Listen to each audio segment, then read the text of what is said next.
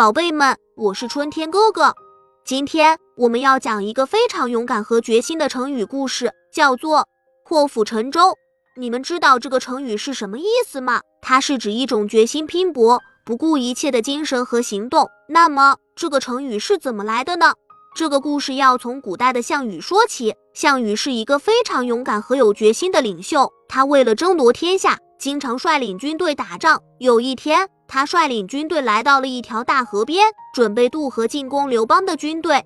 但是渡河之后，项羽却下了一个非常勇敢和决心的命令，他让士兵们把所有的船只凿沉，把所有的锅碗瓢盆都打破，然后向刘邦的军队发起了猛烈的攻击。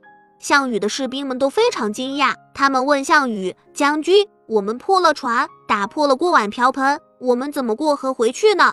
项羽回答说：“我们已经是背水一战了，如果不把船和锅碗瓢盆打破，你们就会想方设法的逃跑。现在我们把这些东西都打破了，只有向前冲锋，才能战胜敌人，只有这样，我们才能赢得胜利。”士兵们听了项羽的话，都非常感动。他们鼓起勇气，向刘邦的军队发起了猛烈的攻击。最终，项羽的军队战胜了刘邦的军队，取得了胜利。